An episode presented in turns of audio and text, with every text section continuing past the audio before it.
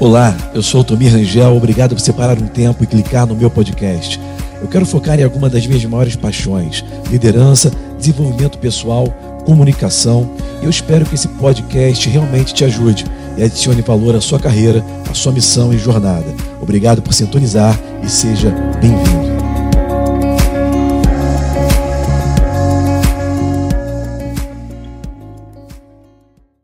Te falar o seguinte: no trabalho que você faz para Deus, no trabalho que você faz pela fé, nas mudanças, nos ajustes que você promove na sua vida através do conhecimento de Deus, por mais que você não veja uma mudança imediata, continue fazendo, continue crendo. Deus está te preparando para algo que vai acontecer no futuro. O tempo de Deus está vindo colidir em sua direção. Mas entenda: o tempo, o Kairos, o tempo de Deus, ele só se manifesta, a vontade boa, agradável e perfeita, só se manifesta quando nós estamos posicionados. Né? Tem nesse filme uma hora que o Danielson fica com raiva, mas o, o Danielson ficou com raiva porque ele só estava trabalhando, não estava vendo mudança. Aí o mestre dele foi e mostrou para ele que aquilo que ele estava fazendo era defesa. Perceba que Deus está nos treinando para nos posicionar diante daquilo que vai vir em nossa direção. Às vezes você vai enfrentar uma situação adversa, como todo mundo enfrenta. Às vezes vai vir uma grande porta que vai se abrir. Você sabia que nós corremos perigos muito, muito mais quando nós recebemos uma benção do que quando nós enfrentamos um adversário? Quando você enfrenta uma adversidade, a tendência do ser humano é buscar Deus. Eu costumo dizer que o maior agente motivacional de um ser humano chama-se necessidade. Quando o bicho pega para capar, desculpa a expressão, a pessoa vai buscar a Deus. Quando aperta, ele busca. Mas geralmente, quando você é abençoado, quando tudo aparentemente está bem, são momentos de maiores perigos, por quê? Porque nós temos a tendência de nos acomodar, nós temos a tendência de deixar o tempo passar, nós temos a tendência de priorizar outras coisas que não é Deus. Quando tudo está bem, as contas estão pagas, a família está bem, o, o trabalho está indo bem, você e eu, nós temos a tendência de dormir até mais tarde, de escolher quando e como vai servir a Deus. E é exatamente isso que está falando nesse mês de março. Deixa eu ler com você Romanos 12, versículo 1 e 2, que é a base da nossa série, ok? Romanos 12, versículo 1 e 2. Diz assim o apóstolo Paulo, e deixa eu te falar, ele, tá, ele não estava falando aqui com pessoas fora da igreja. O apóstolo Paulo estava falando com as pessoas da igreja, com cristãos, pessoas que já tiveram um encontro com Deus, já foram lavados e remidos pelo sangue de Jesus. Olha o que ele diz: Eu te rogo, irmãos, pela compaixão de Deus, para você se apresentar, apresentar o seu corpo em sacrifício vivo, santo e agradável a Deus, que é o seu culto racional. Sabe, ele roga as pessoas para se apresentarem se apresentarem da forma correta diante de Deus. E ele fala no versículo 2: E não se conforme com esta era presente, não se conforme com este mundo, não se conforme com a ideologia, não se conforme com o modismo, não se conforme com a tendência, não se conforme com o que os outros falam que é certo, com o politicamente correto, não se conforme com o mundo, mas ele diz: se transforme Perceba que a responsabilidade de transformar a sua própria vida não é de Deus, é sua. É possível para você se transformar? Geralmente não. Nós não temos força, nem somos competentes, nem temos a capacidade em nós mesmos de mudarmos. Muitas vezes você quer mudar e não consegue. É por isso que ele fala para você se transformar, mas ele te mostra que nós também temos a vantagem de possuir o Espírito de Deus. Nesse mundo você não está sozinho. Nesse mundo você não precisa, sabe, tudo que Deus te pede para fazer, Ele garante. Quando você decide obe obedecer, Ele garante a performance, Ele garante a execução. Nós não estamos sozinhos, mas nós precisamos fazer uma coisa: nos posicionar para essa transformação. Então, quando ele fala para se transformar, ele está dizendo para você se posicionar como? Ele continua dizendo aqui no versículo 2, no capítulo 12: através da renovação mental. Como que você vai se posicionar para ocorrer uma transformação? Como que você vai se posicionar para aperfeiçoar, fortalecer os seus pontos fracos? Como você vai se posicionar para receber libertação de vícios? Como você vai se posicionar para se salvar de você mesmo? É através da renovação mental.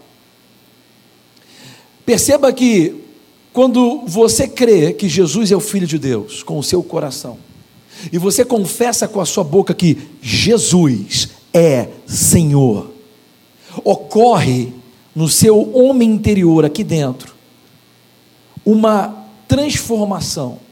A Bíblia diz que nós somos transladados de um reino, o reino das trevas, para o reino da luz. A Bíblia diz que nós nos tornamos uma nova criatura através de Cristo Jesus e as coisas velhas passaram e tudo se fez novo. Isso não é na sua mente e não é no seu corpo físico. Quando você olha no espelho, você continua a mesma pessoa. Os seus sentimentos continuam iguais. Mas dentro do seu homem interior, porque nós somos seres triunos, espírito, possuímos uma alma e habitamos dentro de um corpo físico. O nosso interior ele nasce de novo em Cristo Jesus. Mas deixa eu te falar uma coisa. O apóstolo Paulo está nos dizendo aqui que Jesus não veio salvar só o seu coração. Ele veio salvar a sua mente também. Ele veio salvar os seus sentimentos também. Porque é muito ruim você chegar um dia no céu através da salvação eterna do seu homem interior e não ter vivido um pouco dessa salvação aqui na terra através da transformação que ele te pediu para fazer. Quem está me seguindo diz amém. amém. Sabe, quando você nasce de novo em Jesus Cristo espiritualmente, você é remido, você tem direito à redenção. A redenção vai te levar para o céu. Mas o apóstolo Paulo está dizendo que a sua renovação mental vai trazer um pouco do céu para a terra enquanto você está aqui. Você precisa se transformar, diz: Eu preciso me transformar. Nós temos que cada vez mais ter essa consciência. Você não pode ter uma fé passiva. A sua fé ela tem que ser ativa. A sua fé ela tem que tomar a iniciativa. Ela tem que querer se transformar. Ela tem que querer galgar esse processo. Deixa eu te falar uma coisa. Eu nasci na igreja. Com 15 dias de vida eu estava na igreja, no colo da minha avó, por livre espontânea pressão. Eu vou te falar, eu me lembro, eu queria estar no berço. Mas a minha avó me pegou e levou para a igreja. Assembleia de Deus em São Cristóvão tantos como areia da praia, tantos como areia. Lembra dessa música que estava tocando no dia? Era, era mais ou menos dia, hum, mais ou menos dia 28 de abril de 1974. Era um domingo, você vai se lembrar. Domingo de manhã. É, acordava cedo para ir para a igreja, amigo. Dava uma mamadinha e já ia direto. Levava uma, uma, uma mamadeirinha, né? As coisas. Sabe, por mais que você cresça na igreja. E eu realmente me converti somente mais ou menos uns 20, 23 anos atrás. É, por mais que você cresça na igreja e tenha um encontro com Deus em determinado momento e comece a galgar, deixa eu te falar, até hoje eu estou passando pelo processo de transformação. Posso te falar a verdade? Deus não busca perfeição, Deus busca obediência. Deus não quer a sua perfeição, Ele nunca pediu a sua perfeição. Você, hoje, no estado que você vive nesse mundo, nunca será perfeito em você mesmo, nas suas obras, mas Ele quer que você busque cada vez mais andar em obediência. Cada vez mais seguir aquilo que Ele está te mostrando. Sabe, o que vai mudar a sua vida não é uma grande revelação da palavra de Deus. O que vai mudar a sua vida são as pequenas revelações que você já tem e não está usando. São as pequenas coisas que Deus já te mostrou, que você já sabe e você não usa. Deus não quer a perfeição, Ele quer a obediência nessas pequenas pérolas que você já tem, coisas que você parece que são religiosas. Não, Deus não está te trazendo conhecimento para você manter uma religiosidade. Deus te traz um conhecimento para aumentar o seu relacionamento com Ele. Quanto mais nós andamos assim e buscamos andar pela fé, nós estamos aumentando o relacionamento com Deus. O apóstolo Paulo está falando o seguinte nesses dois versículos: aonde a sua mente vai, a sua vida segue. A sua vida não vai te levar para lugar nenhum se a sua mente não te levar antes. Ah, isso aconteceu, coisas da vida. Não, não. Você já estava pensando assim, já estava vivendo assim já há muito tempo. E nós escolhemos os resultados daquilo. Aonde a sua mente vai, a sua vida segue. Então entenda, nós temos que nos posicionar para que haja uma transformação. Repete comigo, eu preciso me posicionar para a transformação. Deus não vai te obrigar a nada. O Espírito de Deus que está conosco, o nosso ajudador, o nosso governador, o nosso Senhor, aquele que nos capacita, que nos fortalece, nos empodera, Ele não vai te forçar. Deus, ele fica te aguardando, você tomar um passo em direção a ele. E quando você dá um passo em direção a ele, ele vai dar dez em direção a você. Deus, ele vai acelerar os processos na sua vida. Deus, ele vai te, ele vai acelerar essa transformação. Deus, ele vai abrir porta que ninguém pode abrir. Mas entenda, você nunca vai passar por uma porta aberta com uma mente fechada. Antes de você passar por uma porta aberta, a sua mente tem que se abrir.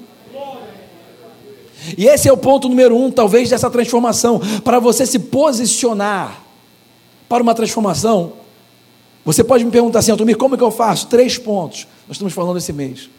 Primeiro ponto, possuir uma mente aberta. Né? Já dizia Albert Einstein: a mente do ser humano é como um paraquedas, só funciona quando está aberta. Nós precisamos ter uma, uma mente aberta também no nosso relacionamento com Deus. Você precisa ter uma mente aberta para aceitar o que Deus está fazendo na sua vida nesse tempo. Você precisa ter uma mente aberta para conhecer a Deus de uma maneira diferente. Você não pode aceitar o que você já conhece de Deus. Para você ter mais dele, você tem que ter uma mente aberta para entender o que ele está falando com você nesse tempo. Né? A Bíblia fala claramente aqui de umas passagens. Eu costumo sempre falar aqui que é o seguinte: João capítulo 5, certa vez, Jesus ele apareceu num lugar chamado tanque de Betesda, onde ficavam doentes ao redor daquele tanque, para serem curados. Dizia a história que um anjo descia e mexia nas águas. Quando as águas começaram a mexer do nada, o primeiro que pulasse na naquele tanque ficaria curado. Aquilo era um método de operação divinos, é, interferindo nos assuntos da terra, vamos dizer assim. Era o dom se manifestando. Mas deixa eu te lembrar uma coisa: o dom de Deus, quando se manifesta, não é algo que o homem pode interferir, apenas pode receber. Mas, deixa eu te falar, existe um outro método de operação onde você pode desenvolver um relacionamento com Deus e iniciar a sua própria cura, a sua própria libertação, a sua própria transformação. E esse método de operação é através da fé. As pessoas que estavam ali, elas não estavam crendo em Jesus. Os doentes ao redor daquele tanque não estavam crendo em Deus, elas estavam esperando uma oportunidade, como se estivesse na fila do NPS, quando estivesse na fila para receber alguma coisa, esperando. O dom é uma oportunidade, quando ele está em operação você percebe, mas não vai pegar todo mundo. Jesus chegou naquele lugar e ele chegou falando uma coisa diferente. Você está aberto para ouvir Deus e conhecer Deus de uma maneira diferente hoje? Jesus chegou para um rapaz de 38 anos que era coxo, aleijado, e perguntou a ele: Você quer ficar curado? A pergunta parecia ser uma redundância, a pergunta parecia até ser meio ridícula, porque ele estava deitado naquele lugar exatamente para aquilo. E aquele jovem respondeu a Jesus, explicando que era difícil para ele entrar no tanque. Por quê? Porque a mente dele estava já engessada para um método de operação divino. E se não for assim, não é Deus. Jesus não perguntou para ele o que ele estava pensando. Jesus perguntou para ele: Você quer ficar curado? Você tem que querer uma mudança na sua vida, independente da maneira que Deus vai agir. Você tem que querer realmente. Sabe, para provocar uma mudança, você realmente tem que querer. E outra passagem diz que teve um cego que chegou até Jesus para ser curado. E naquela oportunidade, Jesus não orou, Jesus não profetizou, ele não falou nada. Sabe o que ele fez? Ele fez assim, ó. E deu uma cuspada na terra. E ele pegou aquele cuspe, misturou com aquela terra onde todo mundo pisava, fez uma lama, uma lama de saliva com terra Meu Deus, imagina se alguém faz isso hoje e, e, e, tacou no olho daquele, daquele cego, tacou nos dois olhos, encheu aquele, aquele olho de terra. Aquele cego, ele não via nada, mas ele estava sentindo aquela terrazinha, aquela lamazinha quente misturada no olho dele. E ele já devia imaginar aquele cheiro, aquele cuspe, sem escovar o dente de manhã, porque não tinha escova de dente nem colgate naquela época, deixa eu te falar. E ele tinha acabado de comer uns peixes salgados com uns pãezinhos e deu aquele, aquela cuspida. Você não está entendendo, irmão? A realidade do agir de Deus. Você não está entendendo. Deixa eu te fazer uma pergunta: você está preparado para, se Deus entrar com um método de operação meio lamiento, meio lameado, meio barroso, meio barrento na sua vida? Você está preparado para isso? Você está preparado para um método de operação barrento? Ele tacou lama no olho daquele jovem e falou assim: vai lavar. O que, que, é isso? É Deus? Muita gente já escrevia uma carta para o Ministério de Jesus Cristo Nazaré Internacional e falou assim: Isso aí não é Deus, não. Esse Jesus aí não é, não é filho de Deus, não. Porque, pelo amor de Deus, o cara cuspiu no meu olho, o cara me tratou dessa maneira. Você está preparado para Deus te tratar de uma maneira que você não está esperando? Ih, meu Deus do céu. Porque a maioria das pessoas querem ser servidas, né? Querem receber Deus de uma maneira doce, amorosa. E deixa eu te falar, gente, Deus sempre vai vir com amor mesmo quando aquilo doer. Porque quem ama corrige, amém? E Deus ele está querendo expandir a sua mente. Uma mente que se expande, uma mente que conhece Ele de uma maneira diferente, é uma mente que consegue ir muito além. Deus veio para te salvar de você mesmo, dos seus sentimentos e da sua mente antiga. Primeiro ponto para uma transformação: mente aberta. Esteja preparado para o que Deus vai fazer nesse tempo da sua vida, para você não se escandalizar com aquilo que Ele quer fazer. Não se escandalize com o agir de Deus.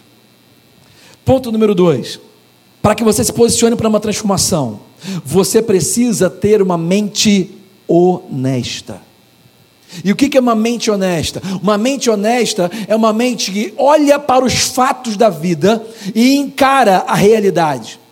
Olha, eu estou vivendo isso, eu tenho essa dependência, eu tenho esse vício, eu tenho esse problema, eu tenho essa dificuldade, eu tenho, eu estou vivendo esse aperto, mas Deus é maior do que isso que eu estou passando. Deus é maior do que a minha dor, Deus é maior do que os meus sentimentos, Deus é maior do que a minha diversidade, Deus é maior do que aquilo que eu penso das minhas opiniões e das minhas razões, mesmo quando o meu coração me condena, maior é Deus. A mente honesta, ela reconhece o que não tem, mas ela usa o que tem. Sabe, se você não é Beyoncé, para de tentar cantar como ela. Deus vai te usar de uma outra maneira. Deus quer usar o que você tem. Existem limitações em nossas vidas que são limitações feitas pelo design. Eu falei isso mês passado, ok? Eu chamo limitação de design a limitação que nós nascemos com ela. Todo mundo aqui tem limitações de design, limitações de desenho, a maneira como Deus te desenhou, a maneira como Deus te fez. Nem todo mundo aqui canta, né? Como Beyoncé, como Alicia Keys, como esses grandes cantores. Nem, nem todo mundo aqui tem uma voz para cantar. Mas você tem um talento que você pode usar.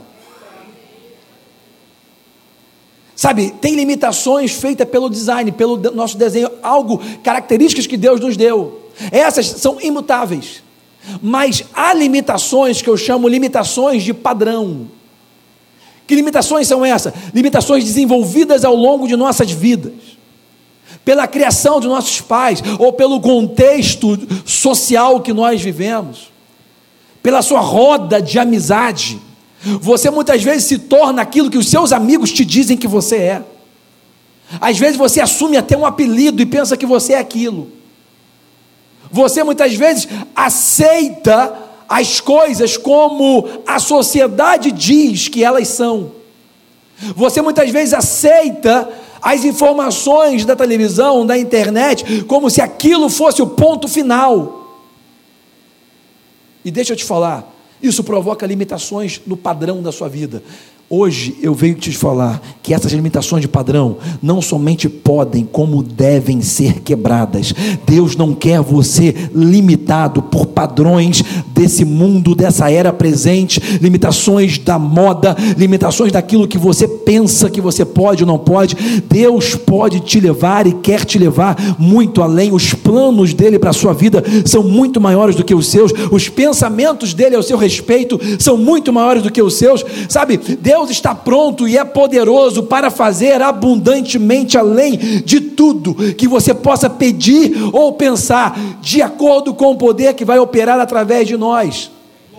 Deus, ele precisa que nós tenhamos a consciência que certas limitações de nossas vidas devem ser quebradas. Isso é ter uma mente honesta. Que mente honesta? Gente, o cego ouviu dizer que Jesus passou. Ele era cego, ele não tinha visão, ele não podia ver Jesus, mas ele podia ouvir que Jesus estava passando. Então ele, ele, ele usou a audição e usou outra coisa que ele tinha. Sabe o que, que era? A voz, e ele começou a gritar: Jesus, filho de Davi, tem misericórdia de mim. E as pessoas mandaram ele ficar quieto, e quanto mais mandava ficar quieto, mais ele gritava. O que, que, ele, que aquele cego estava fazendo? Ele tinha uma mente honesta. Olha, eu não consigo ver, mas eu consigo gritar. Sabe, a mente honesta admite o que não tem, mas usa o que tem você vai romper as suas desculpas, você vai romper o seu estado inerte e você vai arrebentar uma limitação usando apenas o que você tem. Você pode extrapolar os seus limites de padrão para chegar mais perto de Deus. Olha, eu não sei fazer isso, mas eu sei fazer aquilo. Olha, eu não tenho isso, mas eu tenho aquilo e eu vou usar e eu vou chegar perto de Deus. Se posicione para uma transformação. Tenha uma mente honesta. Deus sabe o que você não tem, mas Ele quer usar aquilo que você tem, aquilo que você já nasceu. Você precisa desenvolver e romper os limites do seu padrão. Mente aberta para não se escandalizar com o que Deus vai fazer em sua vida, para conhecer Deus de uma maneira diferente nesse momento da sua vida. Mente honesta, uma mente que encara os, as, as realidades e o fato, mas acredita, crê e sabe que Deus é maior e você pode romper os limites do seu padrão os limites que foram construídos na sua vida ao longo da, da sua existência, amém? Terceiro ponto, uma mente esperançosa. Repete comigo: esperança. Talvez esse ponto seja um ponto que está se perdendo muito hoje em dia. Esse mundo que nós vivemos é um mundo de conectividade. Nunca antes na história da humanidade o ser humano teve tanto acesso à informação como está tendo agora. O grande problema é que quando você não tem informação, você fica desinformado. Mas o grande volume de informação, na maioria das vezes, te deixa mal informado. Qual é pior, ficar mal informado ou desinformado? Nós temos que buscar um equilíbrio. Nunca antes na história da humanidade recebeu tanta informação e má informação talvez vai prejudicar mais a sua esperança do que a desinformação. Porque pelo menos se ninguém te falar nada, você continua esperançoso, mas quando vem um monte de má notícia, aquilo parece que causa um colapso na sua esperança. Verdade ou mentira? Você quer ter pesadelo à noite, assiste o Jornal Nacional e vai dormir. Você vai morrer, vai, dar, vai acordar todo suado, passando mal. Pega o Twitter lá e começa a ler tudo que reportagem está falando. Tem muita coisa boa? Sim. Nós temos que nos informar? Sim. Mas cuidado, muita informação pode ser má informação. A mente esperançosa é uma mente que crê assim: Deus não fez ainda, mas isso não significa que Ele não vai fazer. Não mudou nada na minha vida, mas isso não significa que não vai mudar. Parece que nada aconteceu, mas isso não significa que Deus não vai entrar em cena não é porque Deus não fez que Ele ainda não vai fazer. Mente esperançosa, para você se posicionar para uma transformação, você tem que ter uma mente aberta, uma mente honesta e uma mente esperançosa, para que Deus possa te salvar, para que você possa experimentar, enquanto está vivo nessa terra, a vontade de Deus, que é boa, agradável e perfeita. Você precisa se transformar através da renovação mental. E eu peguei o exemplo do profeta Jonas, no Velho Testamento, para mostrar para você que até grandes homens de Deus, se não tiverem uma mente pronta para se arrepender, eles podem perder o que Deus tem para eles. Sabe, existe um perigo na mente que não se arrepende. Não é porque você está na igreja, não é porque você está ouvindo a palavra de Deus, não é porque você está dando um passo em direção a Deus, que automaticamente a sua mente vai concordar. Sabe, a nossa mente, a Bíblia diz o seguinte: olha, as coisas de Deus são loucuras para o homem, para a mente carnal. As coisas de Deus são loucuras para uma mente natural. A sua mente, ela vai sempre se opor àquilo que você está ouvindo da palavra de Deus. A nossa mente é a primeira oposição, não é o diabo, é a nossa mente.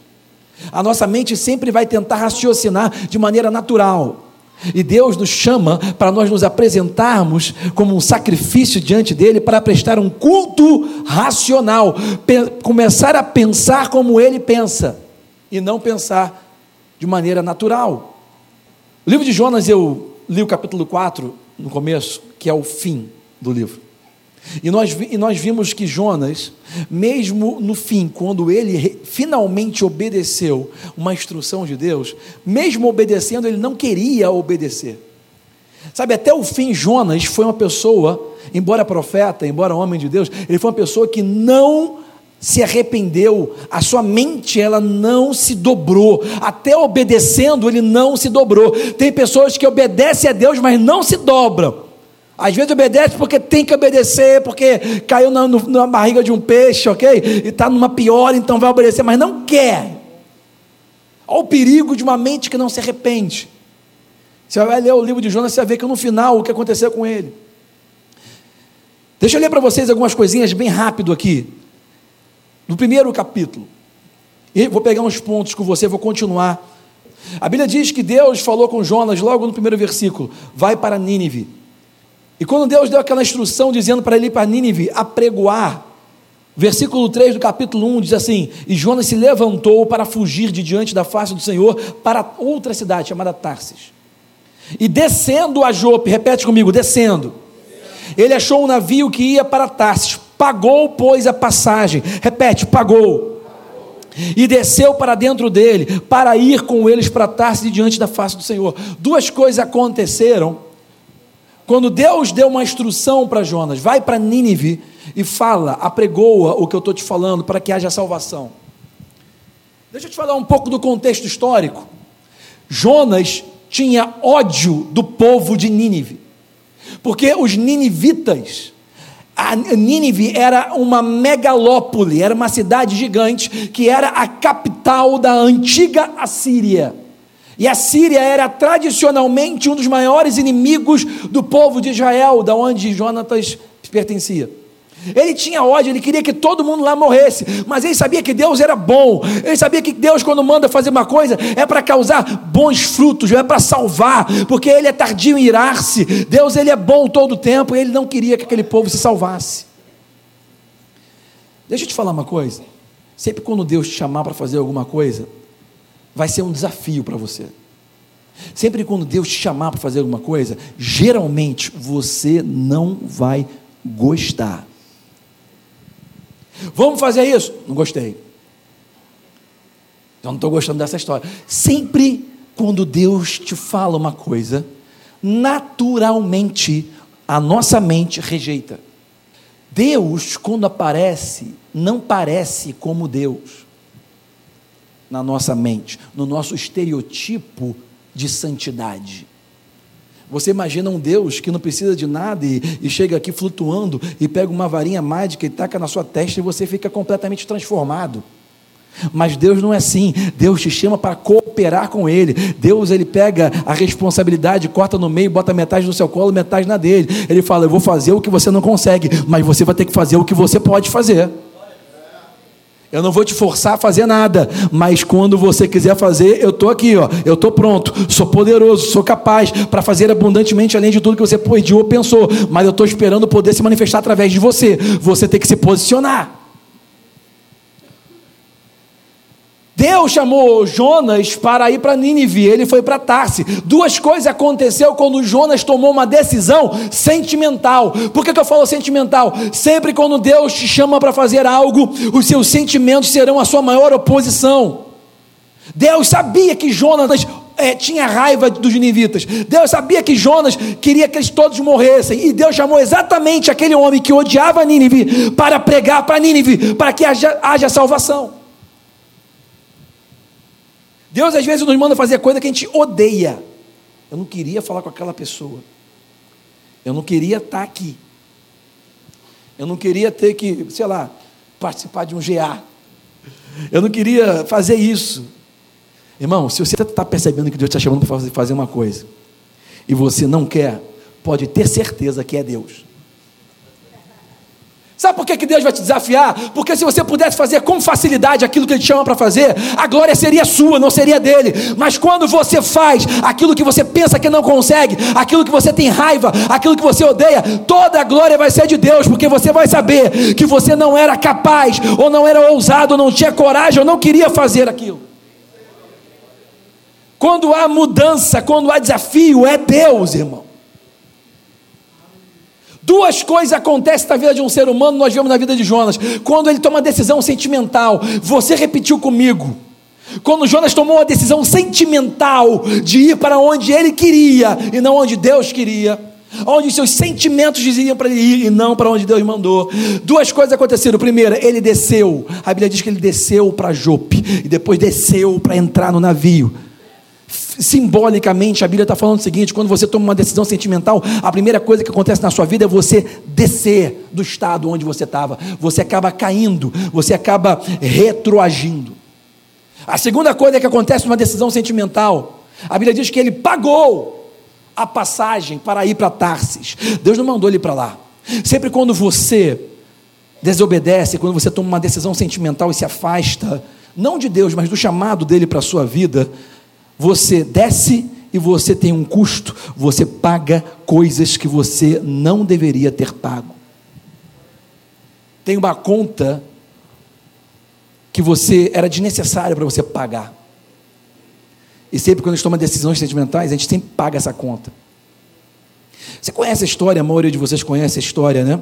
Jonas ele foi então, diz assim, versículo 4: Mas o Senhor mandou ao mar um grande vento e fez-se no mar uma grande tempestade, e o navio estava que estava se quebrando. Logo quando começou a jornada, já veio tempestade. Sabe, quando nós tomamos decisões sentimentais em nossas vidas, quando a nossa mente não se dobra, o nosso discernimento também não se alinha. É, coisas que nós deveríamos ver claramente, nós não vemos. A gente fica cego. Jonas foi descer para dormir lá no porão do navio e o barco se quebrando. Muitas vezes está vendo as coisas se quebrarem, as coisas acabarem, e a gente não toma posição, está cego. Por quê? Porque a nossa mente não se dobra. Aquela pessoa que não dá o braço a torcer, aquela pessoa que continua, mesmo o navio quebrando, ela continua, vai dormir. Ela não está vendo? Não, está cega. Por quê? Tomou decisão sentimental, está indo através dos sentimentos, está indo através de uma mente que não está se arrependendo. Ela vai quebrando e vai deixando quebrar. Parece que uma responsabilidade total com a própria vida e com as pessoas. Versículo 5 diz: Então temeram os marinheiros e clamavam cada um ao seu Deus e Olha o que eles fizeram: lançando ao mar as fazendas que estavam no navio para o aliviarem do seu peso. Jonas, porém, desceu, continua descendo, Jonas, aos lugares do porão e deitou e dormiu um sono profundo. Aqueles homens, aqueles marinheiros, eles eram mercadores, mercantes.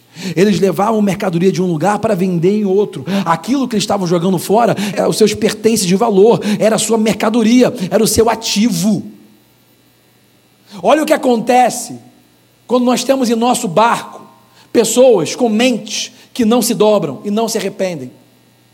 Quando nós possuímos pessoas, talvez, nossos negócios, quando possuímos negócio, pessoas no nosso time, nossa casa, principalmente na igreja, no ministério, pessoas que não dobram a mente, pessoas que não se arrependem, sabe qual, o que, que acontece? Nós geralmente vamos ter que jogar fora coisas de valor para manter elas no barco. Para você manter uma pessoa que não se arrepende andando com você, você vai jogar fora, você vai perder muita coisa de valor. Vai ter que jogar fora para aliviar o peso daquela pessoa no seu barco. A pessoa que tem uma mente que não se arrepende, por isso a importância, por isso que Paulo, o apóstolo, ele falou: Eu te rogo, eu te imploro, irmãos. Não se conforme com essa, mas transforme a sua maneira de pensar. É muito custoso uma pessoa que não se transforma, uma pessoa que não se posiciona, que não tá, tem uma mente aberta, que não tem uma mente honesta, que não tem uma mente esperançosa. É custoso. Uma pessoa que vive de drama em drama. Eu já falei várias vezes, vou falar de novo. Você quer ter um 2018 mais leve, mais eficaz, um 2018 mais produtivo? Elimina o drama na sua vida. Drama é altamente custoso. Uma pessoa dramática é um cachorro correndo atrás do rabo, uma pessoa que não sai do lugar. Se torna pessimista. E um pessimista é um dos maiores vagabundos na face da terra. Por que, que eu falo isso? Porque o pessimista não faz nada. Ele fala assim: Isso não vai dar certo. Parece, você nem tentou. Ah, mas isso não vai dar certo. Mas eh, quando começa a dar certo, ele fala assim: Ah, Está tá dando certo. Ele fala assim: não, espera só que você vai ver que vai dar tudo errado. Ele fica parado vendo que ele quer ver o circo pegar fogo. Ele vai dormir no porão e que se dane todo mundo. Desculpa a expressão. Perceba que a pessoa que tem uma mente que não se dobra, que não se arrepende, ela vai criar problema e não vai estar disposta a resolver o problema que os outros resolvam. Eu não vou resolver.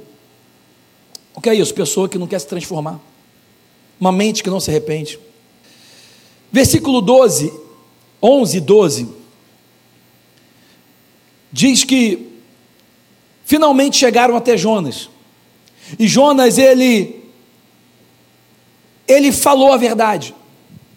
E ele falou assim: Olha, tudo isso está acontecendo, porque Deus, o Deus dos céus e da terra, me mandou fazer uma coisa e eu não fiz. Eu sou servo de Deus e eu estou desobedecendo. E Jonas fala para eles assim: me lança ao mar e você vai ver que tudo vai parar. O problema vai ser resolvido quando eu for lançado para fora. Olha só esse Jonas, cara. Uma mente que não se arrepende, que não se dobra, que não se, se dobra para Deus. E perceba que Jonas sabia a verdade e Jonas, ele não estava correndo de Deus porque ele sabia que de Deus é impossível correr, mas ele estava correndo do chamado. Tem muitas pessoas que continuam crendo, fala, eu sou, eu sou igreja, eu estou em casa, eu tenho meu relacionamento com Deus, mas não se dobra, não quer buscar, não chega para perto, não quer se congregar com ninguém. Você não pode dizer que ama um Deus que você não vê, se você não ama o seu irmão que você vê. Entenda que nós temos que nos dobrar para a realidade daquilo que Deus está falando. Jonas não se dobrava, ele estava correndo, na verdade, não de Deus, mas do chamado. Estava correndo não de Deus, não da presença dele, mas daquilo que Deus mandou ele fazer. E uma das coisas que mais me chama a atenção nesses dois versículos 11 e 12, Jonas capítulo 1, é que ele pediu para ser atirado para fora. Peraí, o cara já era um homem já velho, barbudo. Ele não poderia ter se jogado? Ele não poderia ter saído nadando? Ele pediu: me joga ao mar e você vai ver que tudo isso vai mudar, vai acabar. Uma mente que não se dobra espera que você, que é responsável, seja responsável pela irresponsabilidade dela. Uma mente que não se arrepende é um irresponsável feliz, enquanto você que anda com ele é um responsável infeliz. E, e sabe o que eu acho engraçado? Tem pessoas na nossa vida que ficam dessa maneira e não se dobram e. O que eu acho mais engraçado é que essas pessoas elas não saem por livre espontânea vontade. Ela está vendo que o problema é ela, mas ela continua lá. Tem pessoas que, que andam com a gente, que a gente vai ter que tomar decisão, porque elas não vão sair de maneira voluntária. Por favor, não leve isso para a sua intimidade do seu casamento, ok? Porque num casamento, o ponto principal não é você achar a pessoa perfeita, é você se tornar a pessoa perfeita para o seu cônjuge. Quem está me seguindo? Não troca as bolas e não corre da sua responsabilidade, não. Amém? Mas tem amizades que são desnecessárias para esse momento da sua vida e vão atrapalhar o que Deus quer fazer. Quem está me seguindo? Deus nos chama para nós termos uma fé como uma criança, mas Ele não nos chama para nós sermos infantis. Amém? Sabe, e eu vou fechar dizendo isso. Eu achava, e a Bíblia diz que veio um grande peixe ao mar, tem uma tradução na Bíblia que diz que veio uma baleia, ok? É, talvez seja o maior peixe que nós temos na atualidade, que não foi extinto ainda, que pode se, ser representado aqui, mas a Bíblia diz que esse grande peixe veio e ó, engoliu Jonas. E eu escutei essa história desde que eu era criancinha. Eu escutava na, na escola bíblica dominical, domingo de manhã. Eu escutava antes de dormir, quando minha mãe ela falava Bíblia para mim e para meu irmão antes de dormir. E minha mãe, quando contava a história, ainda fazia o barulho do vento. E veio um grande peixe. Eu ia ficar assim. Ah. Antes de dormir, eu ficava imaginando: meu Deus, nunca vou desobedecer. Eu não quero entrar nessa barriga de peixe. A criança às vezes admite muito mais rápido que um adulto, né? E, eu sempre pensei que essa mensagem era uma mensagem de julgamento, porque quando você desobedece, Deus vem com julgamento. Várias passagens de versículos dessa passagem, desses capítulos do livro de Jonas, fala que Deus enviou um vento, Deus enviou uma tempestade, Deus enviou um peixe. Na verdade, se você fosse ler em hebraico, que fosse uma, pessoa que soubesse ler em hebraico, você entender que a ideia ali, na verdade, do autor do livro de Jonas, não foi dizer que Deus estava castigando, mas que Deus ele tinha um plano B para sua desobediência. Deus ele permitia situações na sua vida para causar que você pudesse finalmente obedecer. Que os planos de Deus não mudam para você, mas você vai ter que mudar durante a caminhada, se você não quiser morrer no fundo de um intestino de um peixe. Então perceba que eu tinha essa percepção que essa, essa passagem bíblica era uma passagem de julgamento. Quando, na verdade, meditando nisso, por causa dessa série, eu comecei a ver outra coisa que eu quero falar para vocês. Essa mensagem de Jonas, ela não é uma mensagem de julgamento, embora houvesse, mas ela é uma mensagem da graça de Deus. Sabe por quê? Eu andei fazendo umas pesquisas, e quando eu falo pesquisas, eu quero dizer Google, ok? Peixe grande, ou seja, baleia, tem dente. E todo mundo sabe que no, no estômago existe ácidos gástricos, gástricos que corroem, dissolvem o alimento. O estômago de todo ser vivo. E Jonas passou pela boca daquele peixe e não foi mastigado. Passou pelo estômago e não foi feito em pedaços, ele não foi quebrado em pedaços. Ele não foi dissolvido. Chegou até intestino, ele chegou até a barriga daquele peixe inteiro. O que, que Deus falou comigo? Essa mensagem não é julgamento, é mensagem de graça. Porque muitas vezes a gente se encontra no fundo de uma situação, no fundo da barriga do peixe, e a gente pensa, meu Deus, por que, que eu estou aqui? Você tem que mudar a sua maneira de pensar e entender, e saber que, embora você esteja no fundo da barriga de um peixe, você ainda está ali inteiro. Você está inteira. Por mais que você está passando por um problema, Deus ele está te mantendo inteiro para que haja arrependimento, para que você mude a sua maneira de pensar, para ele te tirar dessa situação. Deus não está permitindo você ser totalmente quebrado, você ser mastigado, você ser desfeito. Quem está me seguindo? Por mais que a gente passe por situações, a graça de Deus nos envolve. O dente não nos mastiga, o, o, os ácidos não nos dissolvem, irmãos. Deixa eu te falar, fica de pé no seu lugar. Quero terminar com isso. Eu não sei o momento da sua vida, eu não sei o que você está passando. Tem pessoas aqui que estão passando por problemas, tem outras que aparentemente não estão sem problemas nenhum. E eu falo aparentemente porque você nem sabe o que pode acontecer amanhã, ou problemas que você esteja enfrentando que você nem tomou consciência ainda. Mas uma coisa eu sei: Deus nos chama para nós nos arrependermos, para nós nos transformarmos. Arrependimento não é uma palavra pejorativa, arrependimento é uma palavra positiva. Arrependimento é crescimento, é promoção, é avanço, é aumento. Uma pessoa que pensa que ela não pode ser insubstituível é uma pessoa tola, porque quando você começa a entender que você é substituível, você está se abrindo para uma promoção. Outra pessoa vai fazer o que está fazendo, você vai avançar. Quem está me seguindo?